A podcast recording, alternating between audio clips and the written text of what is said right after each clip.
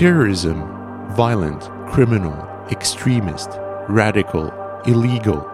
Those are the kinds of words attached to the Animal Liberation Front, a global anarchist movement fighting for animal liberation. If you listen to media outlets or governmental institutions like the FBI, the message is clear.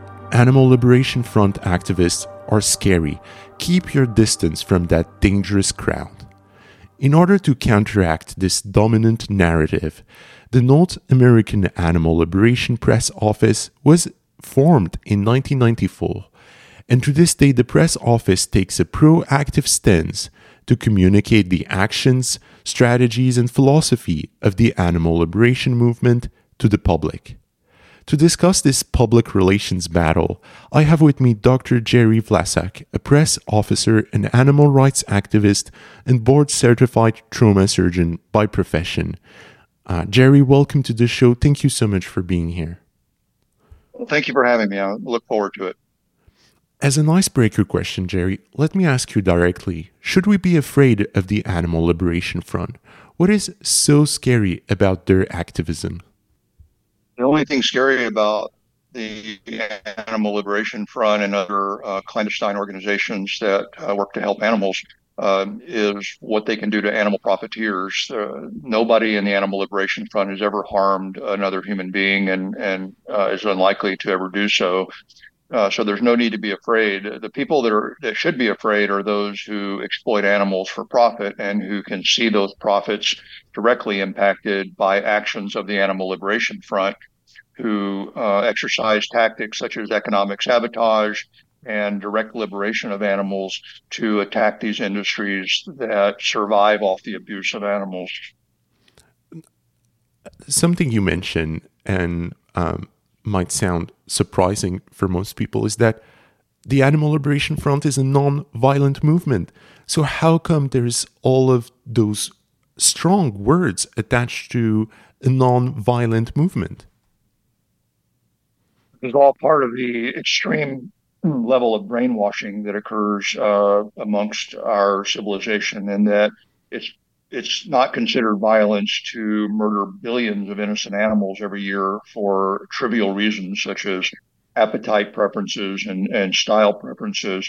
And yet, anyone who threatens to interfere with that very, very violent trade is deemed themselves to be violent as a, a, a way to denigrate them and to, and to try to stop them from harming their uh, economic profits. So uh, we want to talk about violence, let's talk about the people who abuse animals, who murder millions of animals just so they can skin them and, and use their, their fur for uh, fashionable coats. Uh, let's talk about the violence that allows the killing of billions of animals so that they can satisfy their, their taste for animal flesh when it's completely unnecessary and, in fact, harmful to human health. Uh, these are the violent ones, um, and and to turn around and, and label people who are trying to help animals as violent is uh, simply a public relations ploy. Do you believe that our governmental institutions have been captured by uh, the agriculture industry? Well, absolutely. I mean, not only the huge amount of subsidies that go by the that are, delivered by the government to animal agriculture, uh, heavily subsidized industries such as the meat and dairy industries, uh, as one example, uh, make it very clear that the government is in collusion with the animal agricultural industry. And to no surprise, these are the the uh, wealthy corporations that you know deliver suitcases full of cash to our our government uh, uh, our, our government uh, people every every year. So of course they're going to get their what they want, uh, which is the subsidization of their industry. And of course, you know, people in government are just like everybody else. They're inured to the violence. They're they're used to and brainwashed uh, by these industries into thinking that animal abuse is completely uh, acceptable, normal, uh, and uh, the, the usual way of doing business. And of course, none of that's true. Yeah, and that gives um, the feeling that the game is rigged. Um, and um, most certainly after the uh, what's happening right now in Canada with the ag-gag laws uh, at the federal level and um, how many obstacles we're putting in the way of uh, vegan activists. uh, it it feels like the goalpost is moving, and that um, we're playing uh, against such you know strong forces. Um, so yes, uh, civil disobedience is um, one answer against uh, this issue, and I think that's the part that um, makes people anxious. It's uh, breaking the law. Um, what would you say about that? First of all, point of clarification. At least here in the in the states, uh, we use uh, civil disobedience in a, in a different uh, in a different way. Uh, civil disobedience, uh, to the best of my knowledge, at least as applied here, uh, implies breaking the law but doing so openly and accepting the consequences. So, for instance, if you were to chain yourself in front of a Firsch or or something as a statement, and obviously break the law, uh, and but fully expect to be arrested and, and accept those consequences. Um, and we would call that civil disobedience. What the underground animal liberation movement is doing, such as the ALF, uh, is by our definition not really civil disobedience. These are people that are breaking the law and getting away with it for the most part, um, and uh, so that they can be out there to, to do it again. Uh, and breaking the law to help animals is uh, certainly justifiable, is certainly uh, commendable. Uh, we support it 100%. We've uh, we have supported it for more than 20 years. Uh, so yeah, that just as a, a matter of a difference in terminology, though, we we don't use that term civil disobedience for what the ALF and other organizations are doing. And I'm sorry, your original question again. Yes, I, I, just wanted you to comment on that part of breaking the law, and um, I guess this is what people are anxious about.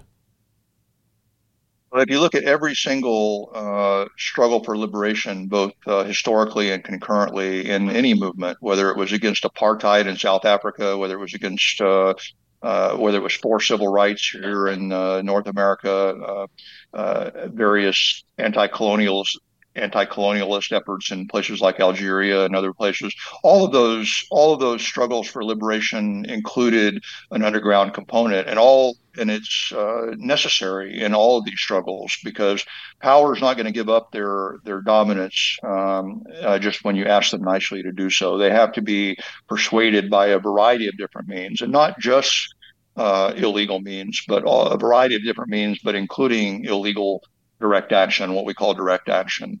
And so I don't think the struggle for animal liberation is any different than these other struggles, uh, unless you're a speciesist and you think that animals don't count uh, nearly as much as humans, which we don't believe. We, we believe that animals are just as important as humans. And so the animal liberation struggle is just like all these other animal, all these other liberation struggles throughout time. And it will require a component that involves breaking the law each of those other struggles has mostly included the use of, of real violence uh, on uh, one could argue in, in self-defense. Again perfectly justifiable in my mind in our mind certainly justifiable to use violence to protect yourself. If someone's trying to kill you uh, you have a right to defend yourself. And animals are being murdered by the millions every day and they have a right to defend themselves. And if they can't defend them then we have the right to defend them um, just like if your child is being abused, you have a right to defend your child. Well, we have a right to defend animals when they're being abused. And even though that particular strategy hasn't been widely used in the struggle for animal liberation, it would certainly be justifiable if it was ever used. Yeah, it is true that most uh, social justice movements have had um, a component of you know breaking the law, and I think this story is not told as much as you know the the part of peaceful protest uh, and such. I was listening to one of your interviews, and you mentioned how Nelson Mandela was, um, uh, you know, part of a something like Animal Liberation Front. You know, uh, he was bombing places, he was breaking the law in many ways before uh, being imprisoned um, and uh, uh, becoming the Nelson Mandela we know, uh, who we love. Um, but there was this part of it, and people don't know about it. We we, we don't inform people about uh, this uh, history. Yes, and not not just in uh, not just Mandela in South Africa, but in basically any any struggle. I mean, people like to quote people uh, who are, are, more peaceful, like Martin Luther King and, and so forth, and and and civil rights struggles. But there were also people that were breaking the law to uh, make Martin Luther King seem a lot more reasonable, and people were a lot more reasonable and willing to talk to Martin Luther King about making some changes uh, compared to say Malcolm X or uh, or the Black Panthers and some of the other groups that were that were more radical. But if you look at every single struggle, it's always been that way. Gandhi, I mean, Gandhi's always held up as this peaceful person who who has somehow achieved liberation from the British uh, without raising a finger, uh, and yet there were plenty of armed struggle uh, groups going on in in India uh, that just made Gandhi look like uh, somebody that we they could deal with. And so every struggle has involved these kinds of things. There's, there's always uh, some component of those willing to break the law to stop uh, a horrendous uh, type of oppression against against the against the the the oppressed. Yeah. Yeah, it's human nature. It's the, the normal current of, of things. There's nothing shocking about it. Um, because of this illegal component, I guess it makes your work on covering the actions of the Animal Liberation Front more sensitive because you really have to protect your sources and be careful of uh, what you report on. So, what kind of measures do you take to uh, to do the work you do?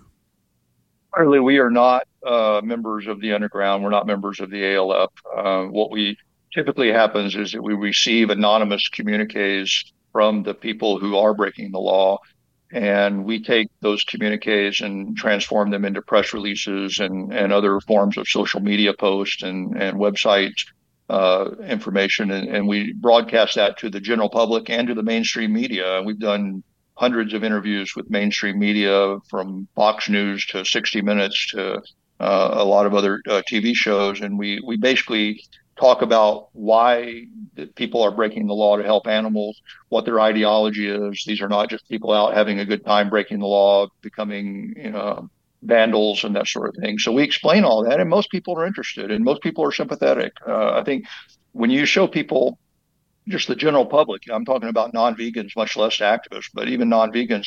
If you show them the horrendous amount of animal abuse that's going on behind the scenes, and then you explain, well, these people are going in there and trying to stop that uh, by a, a, direct maneuver, in addition to all the people that are trying to change the laws and educate the public and do all those other things, um, then most people are pretty sympathetic about it. We, uh, you'd be surprised at how many people uh, are accepting of these types of uh, tactics uh, just within the general public.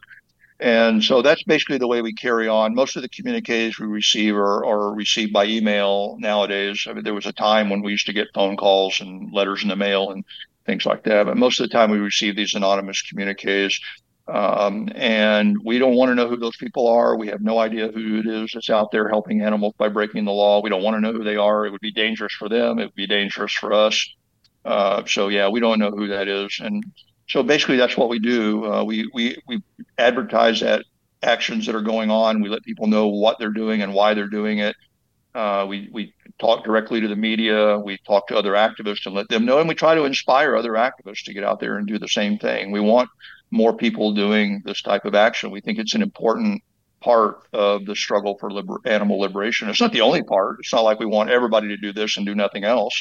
Uh, but there aren't that many people doing it. And so we would like to see more people do it. We'd like to let people know that they can do it, how to do it if they want to, uh, and then how to report back to us uh, when they do do it so that we can uh, tell more people about it. You're based in the US, uh, I believe. And in the US, you have the First Amendment, uh, freedom of expression. How important is uh, freedom of expression uh, in order to do the work uh, you're doing? Uh, we do enjoy more more uh, right to free speech here in the U.S. than other places, at least for now. I may, this may all change, of course, at any moment, but uh, for instance, if I was in the United Kingdom, where the ALF got its start and where there was been historically a lot more activity uh, involving breaking the law, uh, it's against the law to, to advocate for what I'm doing or to tell people that we think you should be out there breaking the law. They wouldn't allow that kind of speech. There used to be a group called the ALF support group that published a magazine that talked all about the uh, actions that were going on underground and how you could get involved if you wanted to and and that sort of thing. And and they uh, the government shut that down and, made that uh, illegal to talk about. Many of the animal rights activists that have been arrested on other charges for doing perfectly legal things uh, like protesting have been giving have been given orders that they're not allowed to communicate in the animal rights uh, uh, realm at all anymore. They're not allowed to post things on the internet or or talk about them in the media or even have contact with people like me who are other or you that are other animal rights activists. Uh, so it's much more oppressive in places like the UK. On the other hand, the actions are still going on. Uh, there's other people that are like us that are willing to talk about it, and we do. We post things from the UK on our website and social media uh, as well. Uh, so yeah, there. Um, but yeah, we do we do enjoy a, a, a privilege here that allows me to talk to you about what I'm talking to you about today, and to and to actually not only talk about the things that are happening, but also encourage other people to get out there and and do more of it. I think it's important to think about your actions and even your existence as uh, something pro-democratic in, in, a sense. And um, you were describing how um, what you're doing is not civil disobedience, not in the definition that that we know of. But I like to think about it as civil disobedience, whether it is covert or not. And there is a long tradition of breaking the law in the name of your convictions in uh, in the U.S. Um, and I'm thinking right now of um, uh, Thoreau, uh, Henry David Thoreau, who uh, stopped paying his uh, poll tax uh, because he believed the his tax money was funding the American Mexican War and also the expansion of slavery in the um, Southwest and uh, he was imprisoned for that. And that was back in the 1840s. Um, so there's a long democratic tradition of the people breaking the law in the name of their convictions.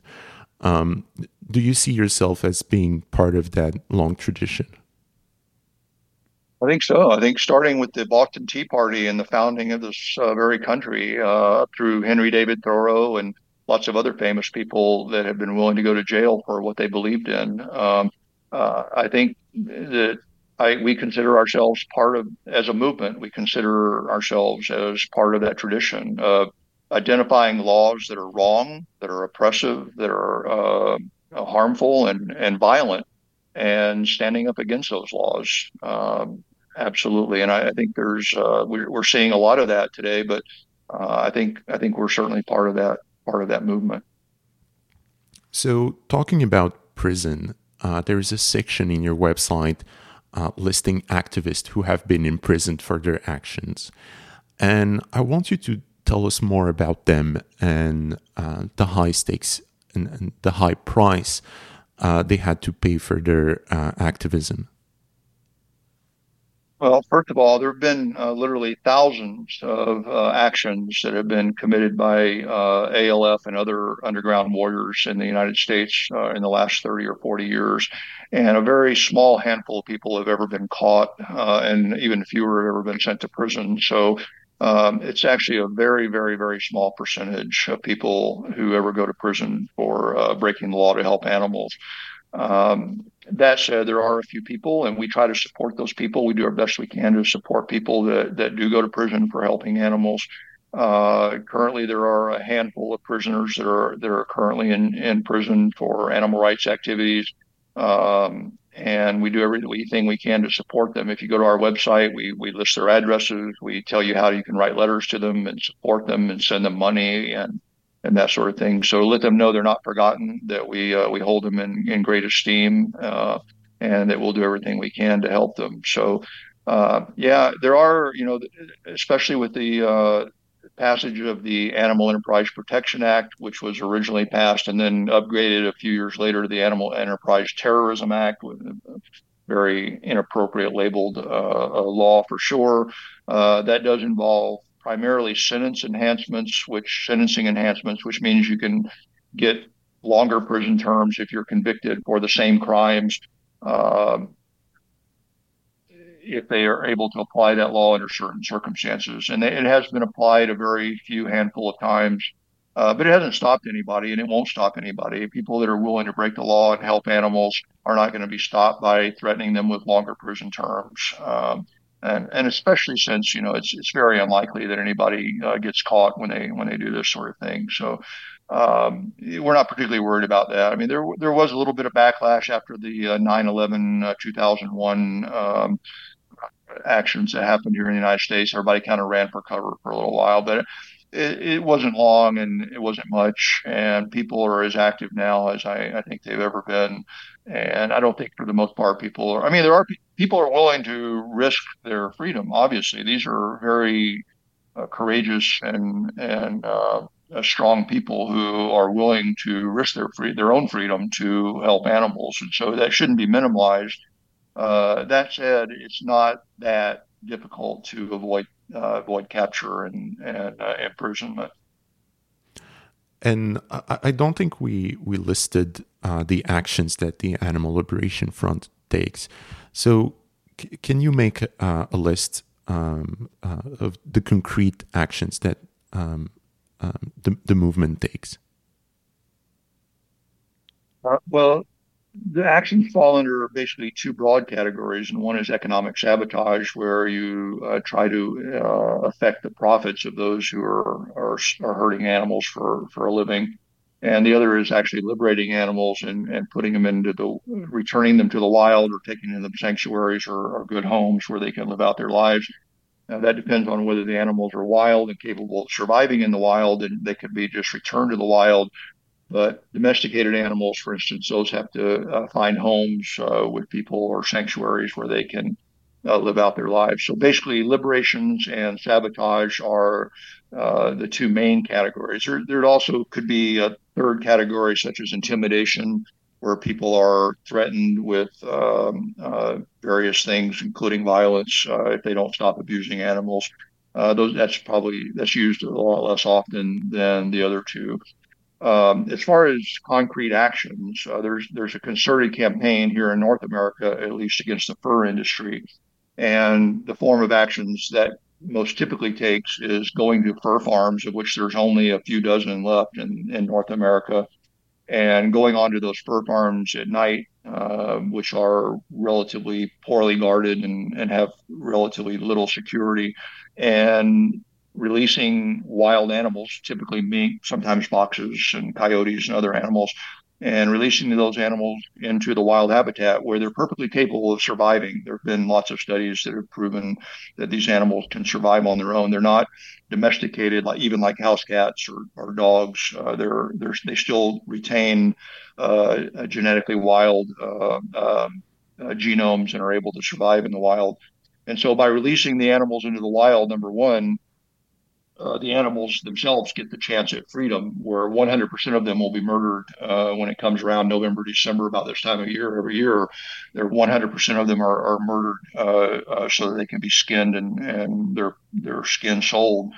Uh, but it also significantly impacts the economic practices of those who raise these animals in tiny cages for their entire lives.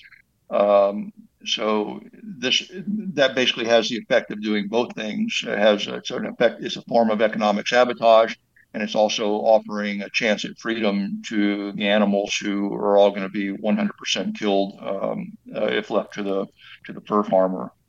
So this is a this is a, a, a typical um, uh, example of what the ALF can do here in the United States, and, and again by concentrating in against one industry uh, it's been very effective. So that dozens of fur farms have closed after they were attacked by the Animal Liberation Front or other groups. Uh, so it's, it's an effective form of activism. We've seen the uh, number of fur farms decrease dramatically. We've seen the number of animals killed for their fur decrease dramatically. It was in the four to 10 million a year range back in the late 90s and early 2000s. Now it's down to just barely a million a year. Still way too many, of course, but uh, there have been huge strides made against the fur industry here in North America. And one of the reasons is because what these people are doing. It's not the only reason, but it's definitely part of it. Of course, there's also legislation that people have pushed, or the sale of fur and, and the raising of animals for fur is illegal in the entire state of California now.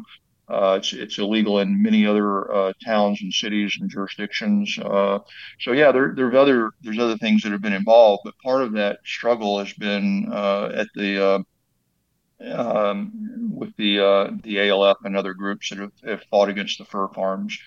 Um, they've also been active against vivisection. I mean, the press office was formed in in reaction to a raid on the University of Iowa, uh, where 401 animals were liberated and a, a, large amount of economic sabotage was inflicted on a laboratory there. And there was nobody like us speaking out uh, uh, to the media, to the general public about why people were doing that sort of thing. And so we, uh, Dr. Steven Best, who's a professor at the University of Texas, and I, uh, who had known each other for a while, got together and, and, formed the current iteration of the press office and have been operating uh, to do that ever since.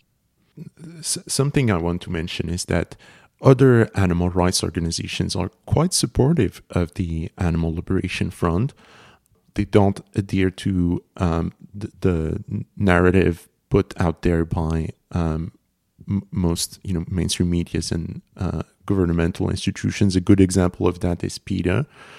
I think is a is a good ally of the Animal Liberation Front. So yeah, you you enjoy quite a good reputation in, in the animal rights community. The Animal Liberation Front is not considered marginal. Do you think it, it helps your work I actually might take issue with that to some degree. PETA has always been a supporter of underground direct action. In fact, they often serve as a sort of de facto press office for the Animal Liberation Front. Back during the uh, 1990s, when Operation Bite Back was going on, it was a, a, concerted campaign against the fur industry here in North America. Uh, frequently, PETA were the people who were speaking out about it and were, who were showing videotapes back in those days, because that's what how they recorded it recorded video footage of these fur farms. And so PETA was very involved. And yes, uh, Ingrid Newkirk in particular has always been a supporter of underground direct action. Uh, other groups, not so much, though. Uh, for instance, some of the really even bigger groups like Humane Society of the United States, for instance, uh, are very much opposed to illegal direct action. In fact, they won't even allow uh, the press office uh, to uh, distribute information at their conferences that they hold because they're 100% against illegal direct action.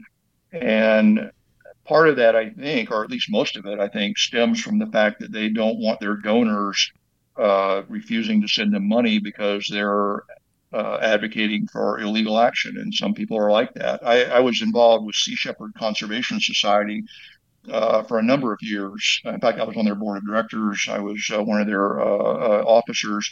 I was on their ships on a number of different occasions.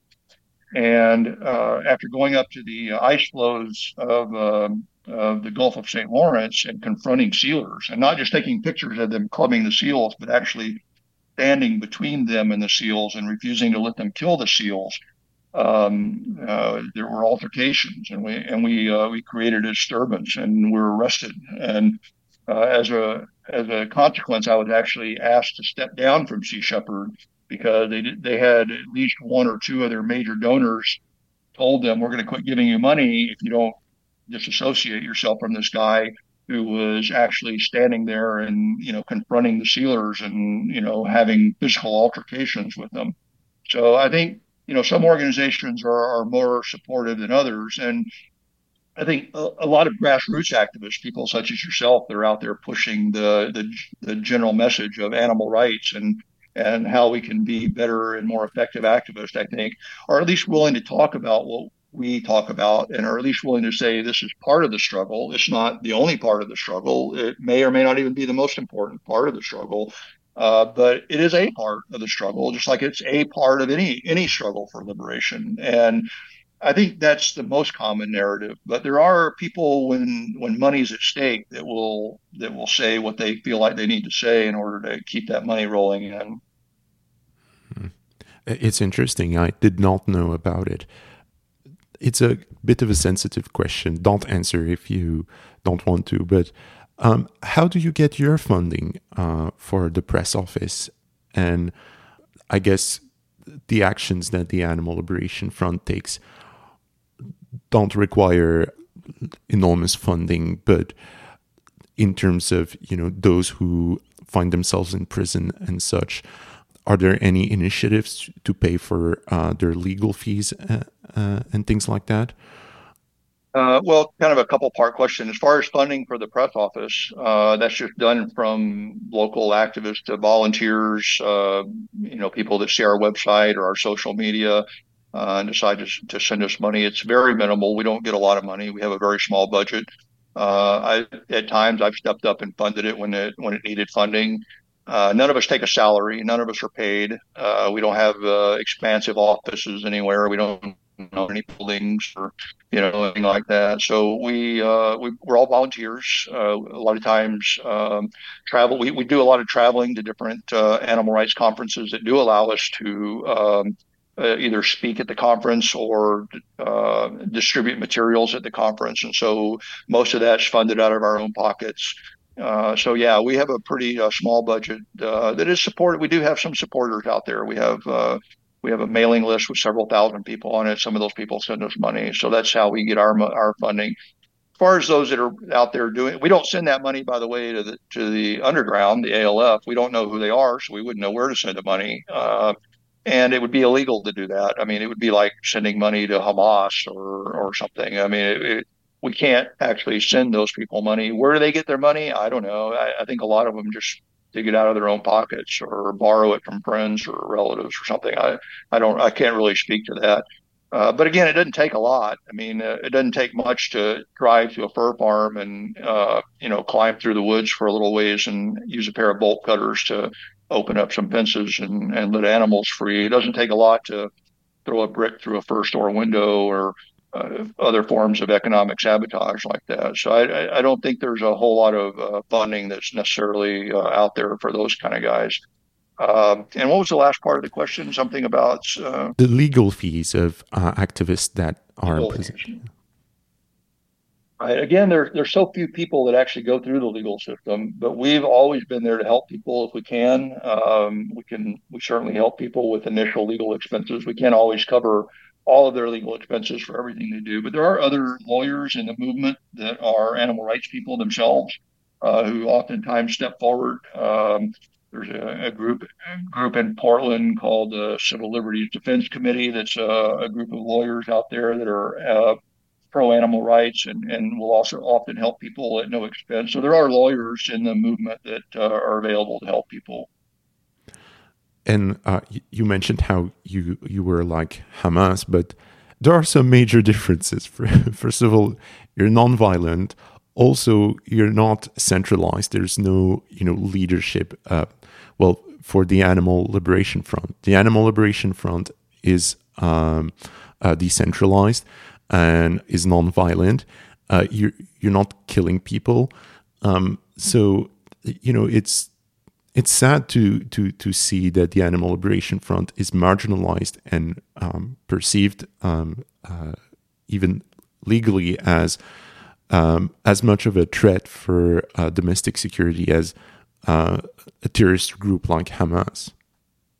Yeah, but that's the way the you know the world works. I mean, the Af- African National Congress was considered a terrorist group. There's been lots of other organizations out there that have been considered uh, terrorist groups just because you know whoever is oppressing the people that they're they're fighting for or oppressing the animals in this case uh, you know it, it, threatens the status quo. And so that that term is thrown around a lot. But you're right. The animal liberation front is uh, pointedly nonviolent. They're they're pointedly anti-violence. They're trying to stop violence. They're not trying to they don't promote violence in any form of way. They're anti-violent uh, and so they, but again, uh, as far as the federal government's concerned, I mean, there, and uh, I testified at a Senate hearing back in 2005, I believe, and one of the uh, head FBI people stood up and said that the uh, animal rights uh, organizations were the number one domestic terror threat here in the United States. And that's, you know, despite things like the killing all those people at Waco and all the other right wing militias that are out there that are actually harming people and you know, and yet they they decide to frame the animal rights uh, movement as the number one domestic terrorist threat. And again, it it's a threat to those profits. It's a threat to big agriculture. It's a threat to big businesses that then filters down to the FBI, who then has to step up and say, okay, well, we'll make them the number one terrorist threat. That way we can try to stop them.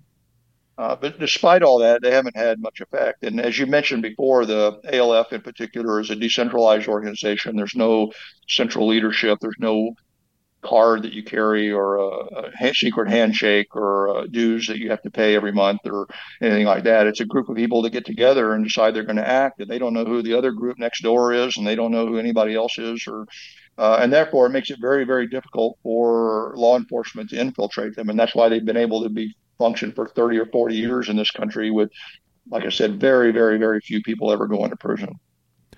And I, I, I read some of the transcripts of uh, uh, back in 2005 of those uh, FBI agents talking about uh, the threat that uh, the Animal Liberation Front poses, and it's hilarious. It is uh, truly, you know, you you read the language they use, and you think that this is like a uh, existential threat. Um, it's like we're living in two different realities, and yeah, it's um, weird. It's strange. We are. We're an existential threat to their profit, and that's that's that's all they care about. We are a threat to their profit. If people quit drinking milk and people quit eating animal flesh, uh, people quit wearing fur, then yeah, their profits are going to go down, and they don't they don't like that yeah, don't mess with the money. um, so we were talking about funding, and you also have uh, uh, an online uh, uh e-commerce, uh, you know, shop uh, where you, you sell the book, many books and different interesting items, um, but in particular the ALF Strikes Again collected collected writings of the Animal Liberation Front in North America which is um, like I said, a book on um, on the many uh, actions that were taken by the Animal Liberation Front. I have not uh, read the book yet. I have ordered the book and I'm waiting for it.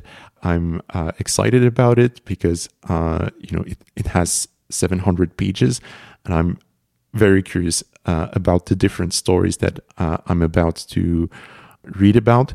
Um, so, can you maybe highlight some of the stories that are present in the book? Uh, first of all, the book is uh, a, a, book that was edited and, and, compiled by someone named Peter Young, uh, who is one of the few people who ever did go to prison. Uh, he he liberated uh, tens of thousands of, of captive mink uh, and destroyed a lot of materials that were integral in their exploitation, and uh, eventually went to prison and served uh, a couple of years, I, I, believe, in prison. But once once he got out, then he started speaking about what he had done and why he had done it, and and and was able to inspire a lot of people. Still inspires a lot of people. He's also written a number of books that talk about what he's done and what other people have done. And this is sort of the latest compilation that he's come up with, and it's a it's a lovely. Um, compilation of stories about people that have been involved in the underground and some of the things that they've done. Um, there's great stories about how Rod Coronado sunk half of the uh, Icelandic whaling fleet uh, in the in the harbor. He basically crawled onto their uh, whaling ships in the middle of the night and opened up these valves that let the seawater flow into the ships and and there's great pictures of the ships sitting there underwater in the in the harbor and unable to uh, unable to go out and kill whales any longer. Uh, there's a really poignant story uh, about a raid at a hospital uh, called Harbor UCLA Medical Center in Southern California. And it's interesting, it was December of 1983 uh, when somebody, a very early ALF cell, uh, broke into that facility and liberated 12 dogs that were being experimented on and, and eventually would have been killed uh, and the reason that it's particularly interesting to me is that was December of 1983. In 1984, I started my surgical residency at that exact same hospital. And so six months earlier, uh, from my stepping into the door of the hospital, the uh, Animal Liberation Front had liberated uh, uh 12 dogs from that facility. Now, I wasn't even vegan then. I, I hadn't, I had not come to the animal rights struggle at all. So it wasn't me. I, I didn't have anything to do with it. Uh, but no, it, but it, it, it, was just uh, it was just a, a, great story and and one of the earlier uh, stories of the underground uh, there, there's too many stories to talk about, but it's a great read, and I, have enjoyed reading it, and I'm sure you're going to enjoy it a lot when you when you get it. And I, the other the other good thing about the book is it has a lot of how-to information. So it has a lot of information in there about how to do research and how to come up with a plan and how to execute a plan if you're interested in helping animals directly by either liberating them or, or stopping people from abusing them that are abusing them. So it's a uh, it's really a great resource, and I, I think everybody should read it if they get the chance. Yes. You don't have to buy it from us; you can get it on Amazon or, or anywhere else. Yeah. Amazing. You know, we're recording this uh, just before uh, Christmas, and uh, this is my Christmas gift. You know that I'm uh, offering to myself. Um, so you mentioned a bit about uh, your life story, Jerry. So I'm really curious how you found yourself. You mentioned how you were not vegan. So you were born in a normal American family, like most vegans, uh, who uh, ate meat uh, at the dinner table and uh, was not so much interested in uh, the animal rights movement. Uh, you know, for my family, this is just very alien to them. Um, so, how did you find yourself from that to becoming vegan to then um, becoming an officer for uh, the press office of uh, one of the most radical, and I'm using the word radical in a good way, uh, radical, um, uh, uh, you know, journalistic outlet uh, for um, one of the most radical animal rights organization out there, movement out there. Yeah, like you said, I grew up uh, in a very normal household. Grew up in Texas, uh, ate animal flesh my whole life. Never really gave it any thought. Um, was brainwashed like everybody else. Uh, in addition, I also went to college and then medical school uh, in Texas, and the issue never really came up. Even in medical school, there was nothing on nutrition or um, any any thoughts given to uh, animal uh, agriculture or animal experimentation. We didn't do any animal experimentation in medical school. Um, there was a single lab where you it was optional and you could go there and watch them kill a dog by injecting it with different drugs and and and see the effects on its physiology. Uh, but that was it. Uh, it wasn't like we were dissecting animals or doing anything like that at all. Uh, and then when I got into my surgical residency, that was at Harbor UCLA that I mentioned earlier uh, there was animal experimentation going on, and I knew about it, and I participated in it because I was told to, and I thought, okay, well, they tell me to do it, I'll do it, and I wrote a lot of papers about what I did, and I I really burnished my uh, academic career, and uh, it just never, but it just never occurred to me. There was just, you know, I was just completely brainwashed, uh, uh, and it never occurred to me that anything was wrong. Although I did notice that, despite all the research on animals that was going on it wasn't making any difference for helping people. Nothing I discovered or wrote about or or, or uh, looked at in the lab ever made things better for any human being. So there was already this kind of a crack in the facade. Like, why are we killing these animals when you know we could be using all this money and and time and effort to you know be helping people? And the reason I became a surgeon is I'm a very practical person. I want to fix something. If I see something broken, I want to fix it. I'm not somebody that wants to treat diabetes for 20 or 30 years and and and see people, you know, gradually succumb to the disease or maybe get better. I like to fix things right away. So if you have a an appendix that's ruptured, I want to go in there and take out your appendix, and you'll be fine as frog's hair in you know another few days. You know, uh, and lately, the last 20 years of my career, I spent as a trauma surgeon. So you come to me with a gunshot wound to your abdomen or a stab wound, or you're in a terrible car accident or something. I fix it. You know, that's what I did.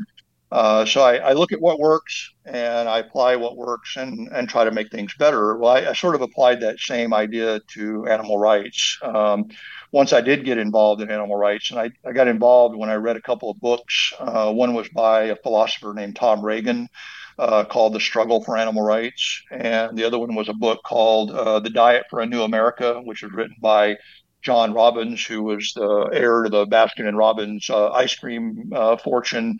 And uh, he wrote a book about you know each form of animal exploitation and animal agriculture and how the animals suffered, but also how it was bad for human health and also how it was bad for the environment.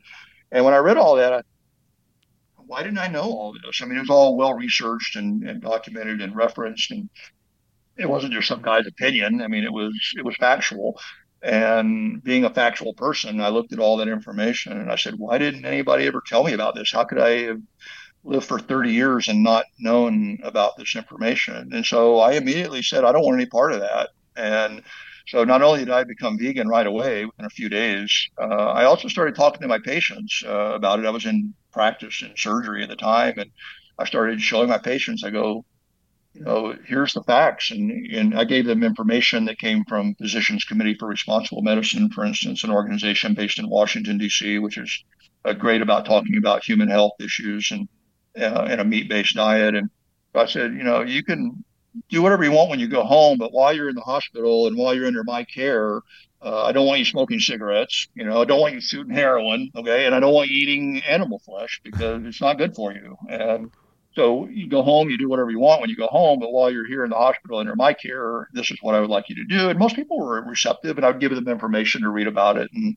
I don't know if anybody ever went home and became vegan or not. Uh, I don't know because we did, I didn't really see them for very long after that. Usually, once I get them fixed up, then they're on their way, and I never see them again. So, but that was kind of how I got started. And as I learned more about the struggle for animal liberation, I was exposed to everything from, you know, handing out pamphlets on uh, how to go vegan to uh, doing even demonstrations with PETA and and things like that. And at, at some point, I became exposed to the Animal Liberation Front and people that were working uh, illegally to help animals. And when I looked at everything, I thought, well, what's the most effective? Uh, what what pound for pound? What gets you the best results? And I thought illegal direct action did. And on top of that, nobody else was talking about it, and very few people were doing it. So I thought, well, maybe this is my niche. And so I thought there's not much, nobody else is talking about it. Nobody, uh, and I had some credibility coming from the medical field. So I said, you know what, maybe I'll use that, my credibility, uh, and step up and start talking about this, and maybe people will take it seriously, and maybe we can uh, get this to gain wider acceptance. And that's pretty much what I've been doing ever ever since. That's amazing. That's truly an inspiring journey. And have you been inspired by the progress of the animal rights movement and the vegan cause uh, throughout those past decades? Oh, tricky question. I, I, think I think yes, we have done some good things and we have made some progress. And I think there are more vegans around today than there were then. And I think that uh, we have laws now against animal abuses that we didn't have then. Uh, so yeah, we have made some progress, and and animal rights is a is a something that's more widely talked about now, and most people know about it. If they're not vegan, they at least know about it. They, if they haven't uh, if they haven't become vegan, it's not so much that they don't know about it. But with online media now, there's almost no reason that somebody would not know about uh, animal abuses. Back when I was becoming vegan, I mean, it was basically you read books or pamphlets. Uh, you didn't really have Instagram or TikTok or anything like that, where you could watch these videos of animals uh, and, and what they go through in the uh, factory farming uh, uh, arena and so forth.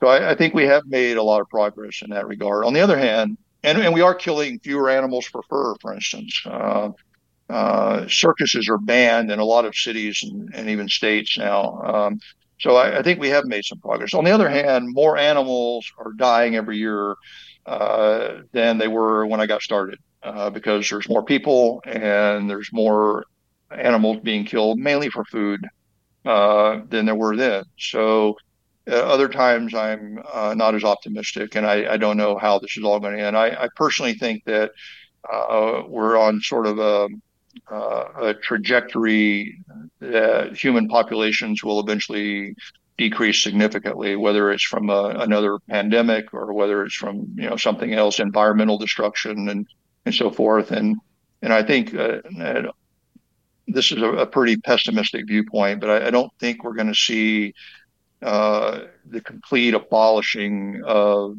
uh, animal exploitation until there's a lot fewer human beings on the planet. And the good news is that may not be that much longer. Or The bad news is I don't know that we're ever going to see this vegan world where we still have 10 billion people walking around the planet and everybody's vegan. I just uh, don't think that's going to happen. So I, I, don't.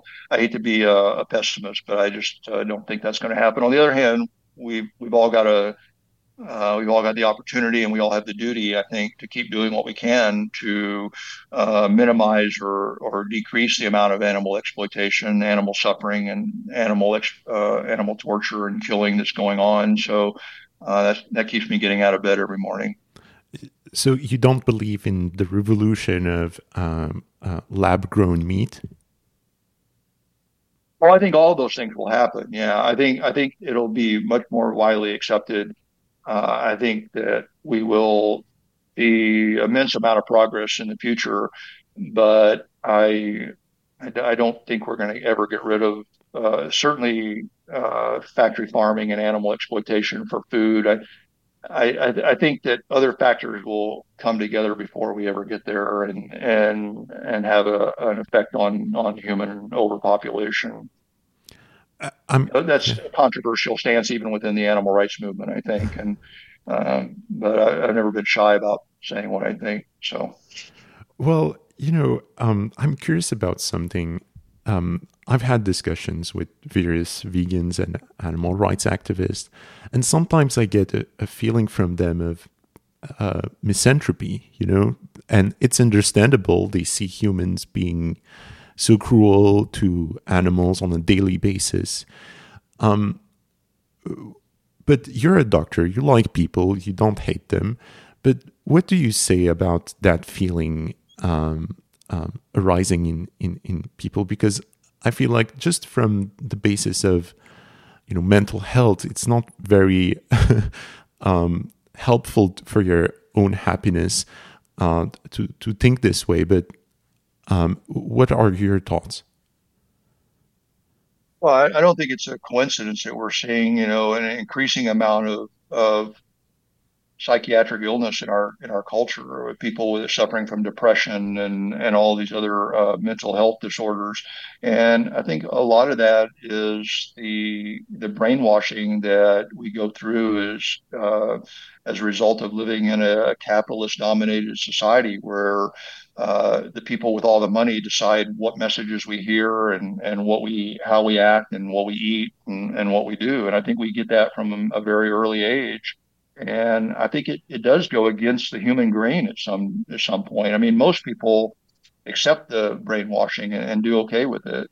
Um, I, I've always said that you know 80% of people you can tell them what's going on. You can show them what's going on on factory farms. You can show them what's going on in the fur trade. They just don't care because they've been so brainwashed that they. It's not because they're human. It's because they're a brainwashed human. I don't think there's anything specifically about being a human being uh, that makes you that way. I think it's the fact that you're brainwashed from the time you're two years old to believe that it's normal to abuse animals, uh, whether it's to eat them or to see them in circuses and rodeos and everywhere else. And so the other 20% of people have been brainwashed, but they're they're able to break out of that, like I was, and like you were, and like so many people that we we both know are. Uh, and that's why I think when we do outreach, if we do a cube or a uh, if we hand out white vegans or we do that thing, I think you know eight out of ten people aren't going to care. They're going to throw the pamphlet away or they're going to walk right by the TV screens. But twenty percent of people will at least think about it, and they may not change right then and there, but they'll think about it, and they have the potential for change, like you and I did, and like so many other people have. So that's that's kind of again what keeps us going is that we think there are those 20% of people, and if we could get 20% of the of the country to, or the world to be vegan, then you're right. It would be a it'd be a tidal wave, and it would push along a lot of those other 80%. Uh, and in, in theory, it could happen. It could happen. I I just don't I just don't know. I, like I said, I've been doing this for 30 years now, and I just haven't seen it yet. And uh, maybe it's coming in the next 30 years. I hope so. Well, what worries me is um, countries like China, where um, you know the, the, the governments are not at all um, uh, democratic, and there's this uh, growing middle class and demand for for meat, and I feel like there's almost no actions uh, around um, you know in the field of animal rights and, and veganism in those countries and regions. That's where you, you have um, most people and the, the greatest demand for animal products. Absolutely. The only the only um, the only light in that uh, in that scenario is that historically uh, places like that have looked to the West for uh, inspiration. And so, for instance, if we could get fur banned in the United States, if we get fur banned in Western Europe, well, yeah, they wear a lot of fur in China, but they wear fur because Louis Vuitton and and Dior and all these other and Fendi's are pushing fur. And if those companies are no longer pushing fur, they're not going to go out and start wearing fur anyway. They look to the West to see what people in the West are doing. So if we were to ban fur in North America and Western Europe, then the fur fur animals killed for their fur in China would also go way down, if not go away altogether. And you could look at the same way in, in the the animal agriculture. If we if we find ways to get around the current system of animal agriculture, like you said, with uh, cultured uh, uh, lab cultured meat and and things like that, if, if, if people in China and India and and these other highly populated areas see what we're doing, then they're going to want to emulate that, just like they're emulating us for the way we kill pigs and eat them. Mm-hmm. Uh, they they emulate that. They, the reason they're doing that when they when they have the ability to is because we've shown them by TV commercials that that's the thing to do. So there is a way to change it. You're right. There's not going to be a bunch of activists uh, uh, locking themselves to the uh, fur stores in China because they'll throw you in jail and throw away the key. Right? I mean, they're they don't they don't care. They've got no rights over there. So that's not going to happen. But on the other side of the coin is they may look to us and see what we're doing and, and want to emulate that and, and we could make progress in that respect. Hmm. So a question I had um, was what uh, you know you mentioned how the press office is uh, active on uh, various social medias. I uh, enjoy your posts on Instagram, and uh, listeners will find links in the description uh, below. Um, what should we be on the lookout for uh, 2024 um, in in different uh, communiques that uh, the press office will will put out? And you, you mentioned that there is this um, campaign around fur. Um, are we going to see some um, uh, you know consequential actions in the future?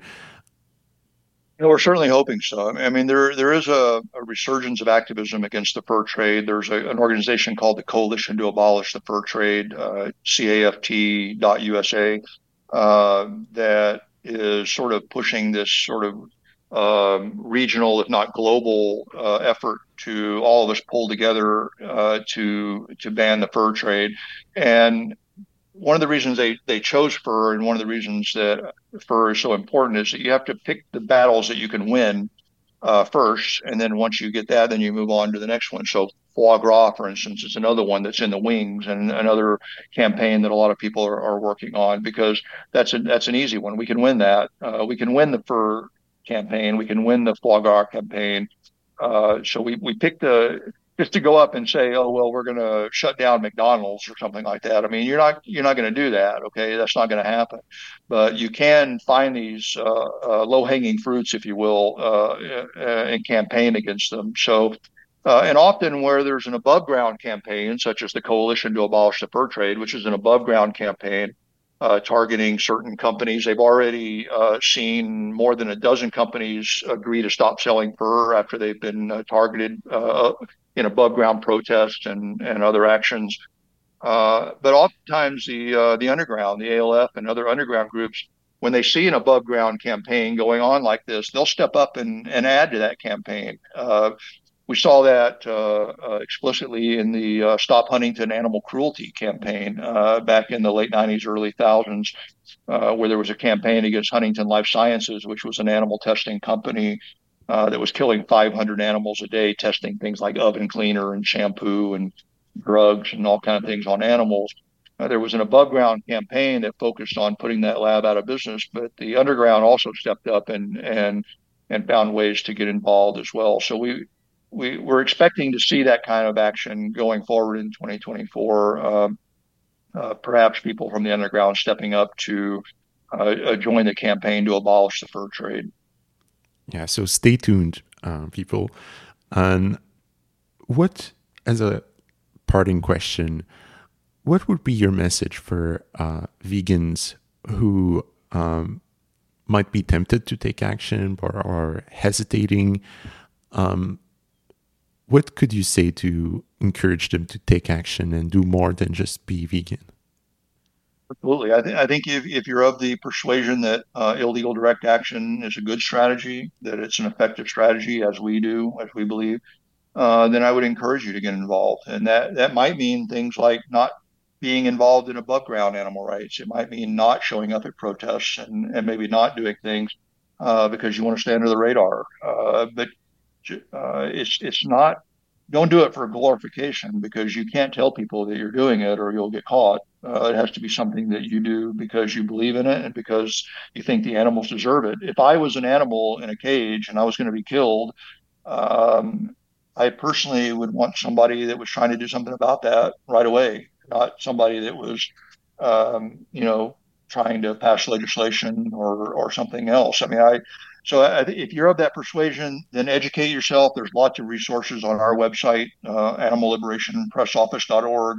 Uh, and of course, there's lots of ways to find more information about that. Buy the book that you were talking about uh, uh from our website or from Amazon. Uh, uh, lots of ways to, to learn more. There's a uh, there's a book called The Blueprint, also available on Amazon or our website, that talks about the fur trade. It has a listing of all the North American fur farms in the entire country. It has their addresses and their phone numbers and where to find them.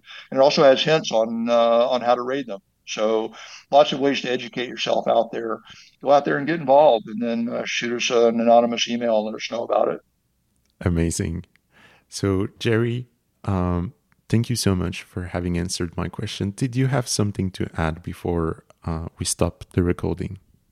No, thank you so much for having me on the show. I, I appreciate your uh, enthusiasm and and your uh, willingness to get this information out there.